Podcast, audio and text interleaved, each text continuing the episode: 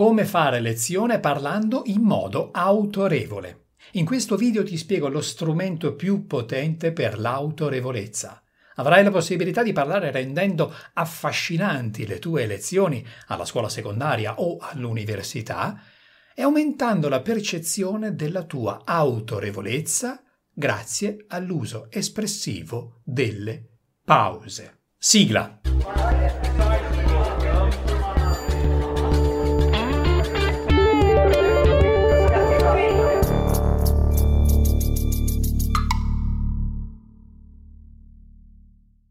Quando una persona appare autorevole? Ora, autorevole è una parola che deriva da autore. Chi è autorevole allora crea contenuti, produce pensieri e li condivide. Chi ascolta allora ha la percezione di portare a casa informazioni utili. Ecco il punto, il passaggio chiave che sta in chi ascolta. L'autorevolezza, allora, non è un vestito che noi indossiamo ma l'autorevolezza è una percezione negli occhi di chi ascolta. Pensa alle persone che stimi e che ascolti volentieri. Perché le segui? Perché da loro impari contenuti importanti, perché è un piacere ascoltarle, perché senti che puoi migliorare grazie a ciò che loro stanno dicendo. Puoi addirittura migliorare la tua vita. Siamo noi, allora, che attribuiamo autorevolezza alle persone che parlano. Il lavoro da parte nostra consiste allora nel migliorare la percezione di autorevolezza nei nostri interlocutori. E questo, a questo io in particolare ci tengo perché la cosa più importante per me è che le persone possano parlare e interagire con sicurezza. Io voglio che le persone sentono che parlare è bello e, e quindi può rendere migliore la nostra vita. Io sono Stefano e sono specialista in public speaking pratico. Aiuto docenti della scuola secondaria e dell'università a rendere belle, coinvolgenti, efficaci le lezioni davanti agli studenti e alle studentesse. Vediamo allora il più potente strumento di autorevolezza quando parliamo con le persone, e cioè la pausa. In questo video ti spiegherò esempi pratici, esercizi e poi un super bonus espressivo finale. Ti consiglio anche di lavorare sul tuo senso di sicurezza e per farlo ho pronto un esercizio pratico e gratuito che ti farà comprendere come aumenta la tua sicurezza nel tuo modo di parlare. Lo trovi qui in alto e anche qui sotto in descrizione. Cominciamo con alcune indicazioni generali d'obbligo e poi passeremo insieme alla pratica. Nessuna persona vorrebbe fare pause nei propri discorsi all'inizio delle consulenze e delle formazioni che conduco. Quasi sempre le persone temono di annoiare e questo è comprensibile, perché chi parla ha una percezione diversa da chi ascolta. Piccolo esercizio pratico per farti capire. Fai un breve discorso, di nemmeno un minuto, per esempio su che cosa hai fatto ieri sera o questa mattina. E, facendo questo, imponiti di fare una pausa contando mentalmente tre secondi, uno, due, tre, ogni volta che fai un nuovo passaggio, ogni volta che introduci un nuovo concetto. Ho fatto questo, uno, due, tre, ho fatto quest'altro, eccetera. Ora, la pausa che hai fatto con questo racconto sarà stata appunto di circa tre secondi. E tu come l'hai percepita? Molte persone la sentono molto più lunga di tre secondi.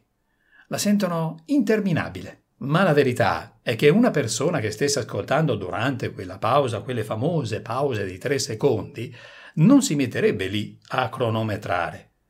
Quando ascolti una persona che parla, sei portato o sei portata a riflettere su ciò che dice, soprattutto perché in teoria non dovresti sapere che cosa sta per dire, che cosa sta dicendo. Metti allora in collegamento i vari concetti. Ecco a che cosa serve la famosa pausa di tre secondi. I tre secondi sono indicativi. La pausa serve alla persona per collegare i concetti, collegare i puntini e fare mente locale sui concetti. Ecco a che cosa serve la pausa. La pausa serve ad aiutare le persone che ascoltano a comprendere meglio. E chi comprende sente che chi sta parlando sta aiutando davvero a comprendere e viene percepito come una persona autorevole, come un autore. Molto importante, la pausa non deve essere troppo lunga perché altrimenti chi ascolta inizierebbe un suo viaggio personale e allora noi lo perderemmo e non ci seguirebbe più. Perciò io ti ho detto tre secondi, ma questo, questo numero, questo, questi secondi sono indicativi, può essere un secondo, due secondi, tre secondi. Evitiamo di andare troppo in là con il tempo. Magari le prime volte puoi anche contare, però poi ti suggerisco di rilassarti e dimenticare questa faccenda dei tre secondi, perché mano a mano, facendo esperienza, diventerai sempre più sciolto o sciolta. Dobbiamo cioè evitare che gli studenti e le studentesse eh, si mettano a pensare a tutt'altro. Dobbiamo evitare di perderli.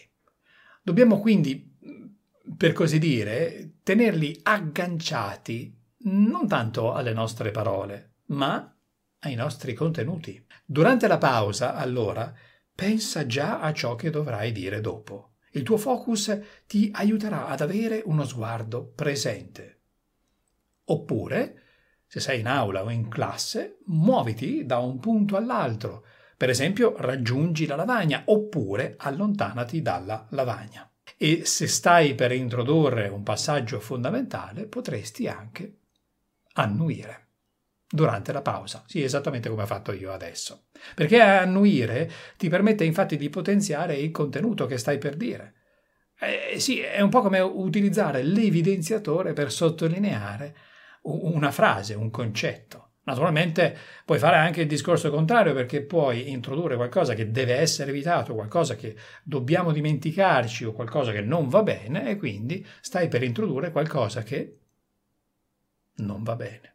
Ora stiamo capendo che la pausa nel discorso ha più vantaggi.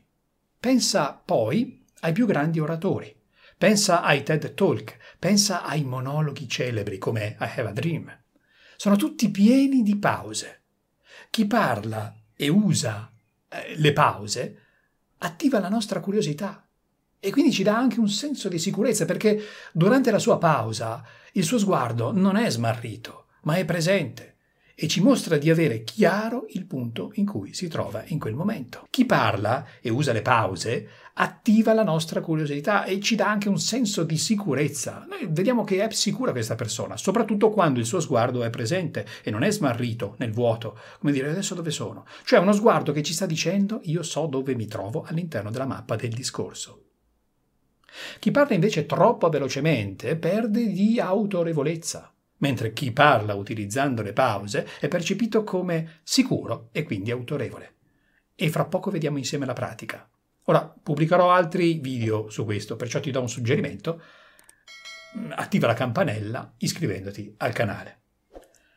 La pausa allora ha più vantaggi.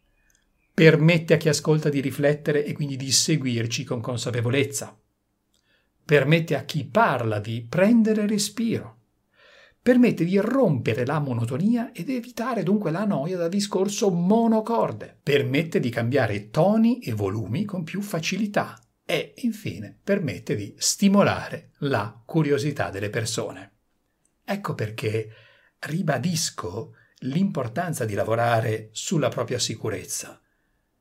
E per farlo basta cambiare postura e quindi le sensazioni cambiano e quindi cambiano anche i pensieri.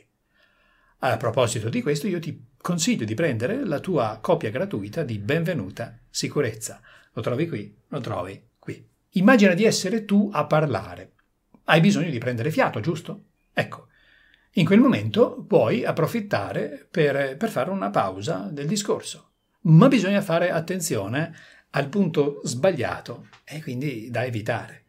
Distinguiamo quindi due macro tipologie di pause del parlato le pause in cui prendere fiato e le pause in cui noi ci limitiamo a rallentare. Vediamo alcune possibilità. L'errore da evitare assolutamente è fare la pausa spezzando la frase e quindi minandone la comprensione. Un criterio per evitare questo inconveniente consiste nel rifarsi alla semplice regola dell'uso della virgola, quella che conosciamo già dalla grammatica. In questo caso, se la frase non è lunghissima, è opportuno evitare quindi di prendere fiato per evitare una cesura, un taglio troppo netto e quindi immotivato. Sappiamo quindi che mai possiamo separare il soggetto dal predicato con una virgola. Non possiamo dire Mario ieri mi ha telefonato, a meno che non si ricorra a una doppia virgola. Mario ieri mi ha telefonato. Ora, questo va bene nello scritto, tuttavia nel parlato noi possiamo inserire delle micropause, delle pause misur- minuscole, pardon, anche se sono forzate. Un po' come se noi volessimo creare attesa. Mario ieri mi ha telefonato. Quindi vedi che il parlato si distanzia in realtà dallo scritto.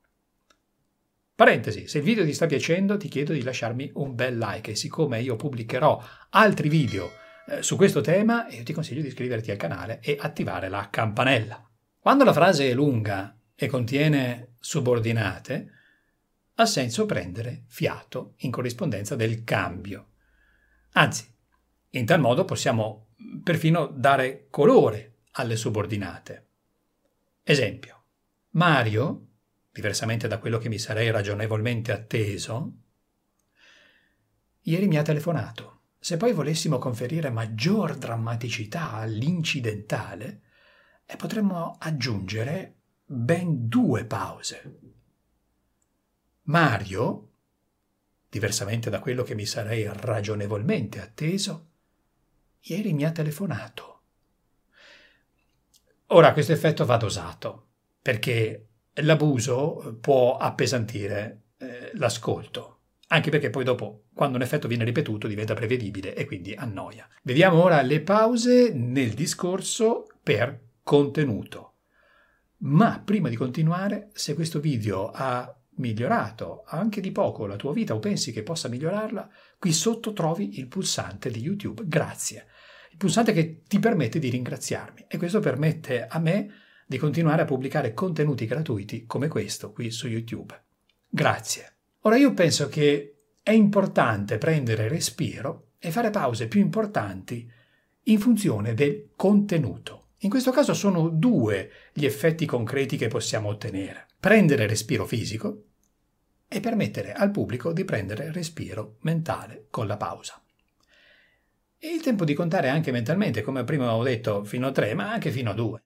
Ti ricordo che queste tempistiche sono indicative, quindi non fissiamoci con i secondi, sono due, no sono tre, no sono due e mezzo, non lo so cosa, perché risultiamo, alla fine rischiamo di risultare meccanici. Ora, noi percepiamo una, una certa curiosità quando siamo noi ad ascoltare una persona che quando parla, ad un certo punto, si ferma, fa una pausa e magari si ferma sul più bello. E in tal caso potremmo essere proprio noi che ascoltiamo a voler aiutare quella persona a continuare. Ciò significa che la pausa ci ha resi ascoltatori attivi. Vediamo ora due casi pratici per fare le pause espressive. Le pause per sottoargomenti sono indispensabili per mostrare meglio gli argomenti all'uditorio. In pratica, pensa a un articolo di giornale oppure di blog e il testo è diviso ovviamente in blocchi, in paragrafi. Ogni paragrafo è una microsequenza e, e, poi ci sono sequenze e sottosequenze. E tra un paragrafo e l'altro c'è uno spazio, più o meno marcato. Questo spazio è l'aria, l'aria che noi dobbiamo respirare. Insomma, è una pausa. E poi ci sono le pause per parole chiave. Pause, cioè che noi facciamo dopo aver detto una parola importante come ho fatto prima. Parole chiave. Pausa. Questo fa sì che l'ultima parola, che è la più importante all'interno di un discorso, ricordiamocelo, l'ho detto più volte e continuerò a ripeterlo, ecco, l'ultima parola viene ancora di più marcata, sottolineata. Insomma, è un po' come se noi la scrivessimo in bold, in grassetto. Per esempio potresti dire e qual è il personaggio storico che non dovremmo mai dimenticare da questa lezione in poi? Ebbene, si chiama Topolino. Ora, al di là dello scherzo, il punto importante è che ho introdotto Topolino con una pausa a effetto. Lo rivediamo. E qual è il personaggio storico che non dovremmo mai dimenticare da questa lezione in poi? Ebbene, si chiama Topolino. Sì, la pausa può aiutarti a improvvisare. Allora, all'inizio so che può sembrare complicato, ma tu ricordi quanto poteva sembrare complicato all'inizio guidare l'auto? Eh, le prime volte era un caos. Ora, anche in questo caso si tratta di cominciare ad allenarci. E le pause ad un certo punto verranno da sé. Insomma, se stai parlando con una persona, la pausa ti permette di improvvisare perché ti permette anche di creare quel senso di attesa. E, e dà proprio la sensazione di un discorso creato lì per lì, a braccio, e crea suspense, attesa. E tu hai modo di fare mente locale, di fare il punto della situazione, grazie alla pausa. E veniamo al bonus avanzato. Quando avrai cominciato ad avere più dimestichezza con le pause, ti suggerisco di aggiungere una piccola chicca. Usa la respirazione accentuando la pausa. Questo si fa in teatro. Stai per dire una parola chiave e quindi farai una pausa, come abbiamo visto più volte mm, in questo video, e, e farai un'ispirazione e magari anche una espirazione. Facciamo un esempio e facciamo finta che stiamo insegnando matematica e potremmo dire qualcosa di questo tipo. Ragazzi ragazze, fino ad oggi noi abbiamo risolto questa tipologia di problemi in questo modo. Tuttavia, da oggi in poi, mi spiace, ma dobbiamo stravolgere completamente il metodo.